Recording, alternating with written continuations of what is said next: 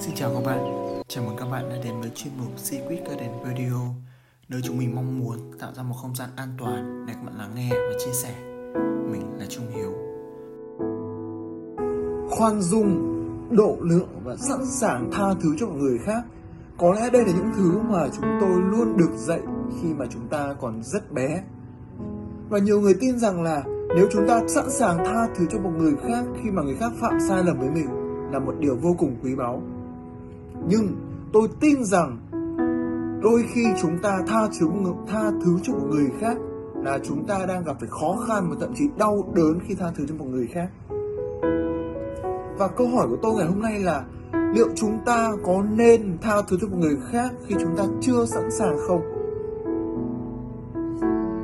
Câu trả lời của tôi khi đưa ra bài nói này là không nên tha thứ khi chúng ta không thực sự sẵn sàng, khi mà niềm tin đã bị đổ vỡ và chúng ta xưa làm việc với điều đó.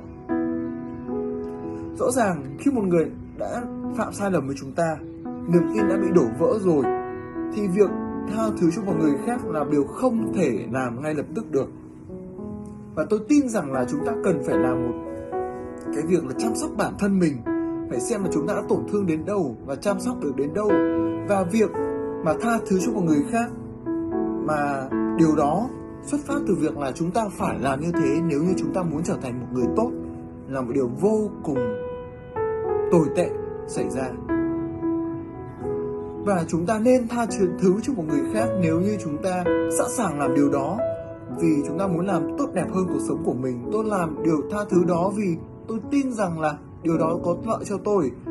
điều đó chăm sóc được tôi và chăm sóc mối quan hệ này. Tôi có một câu chuyện như thế này tôi có một lần tôi rất uh, bực mình rất bực mình rất đau khổ khi mà có một người nào một người bạn tôi nói dối tôi.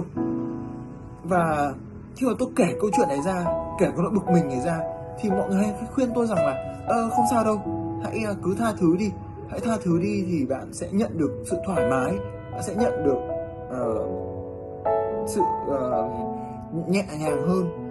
nhưng mà tôi cũng là như vậy tôi cũng cố gắng vui vẻ tôi cố gắng tha bỏ hết mọi chuyện đi.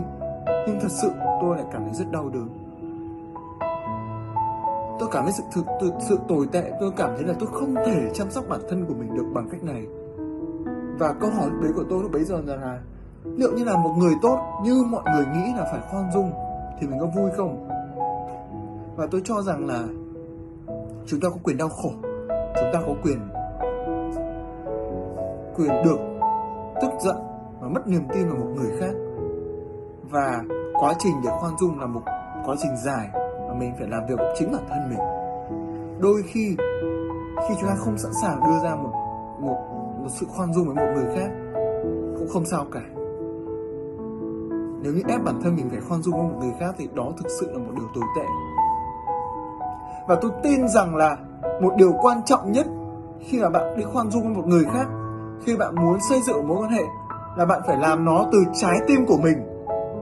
Phải làm nó từ việc mình muốn mối quan hệ trở nên tốt đẹp hơn, chứ không phải từ việc là mình làm như thế bởi vì mọi người làm như, mọi người bảo rằng làm như thế mới là tốt.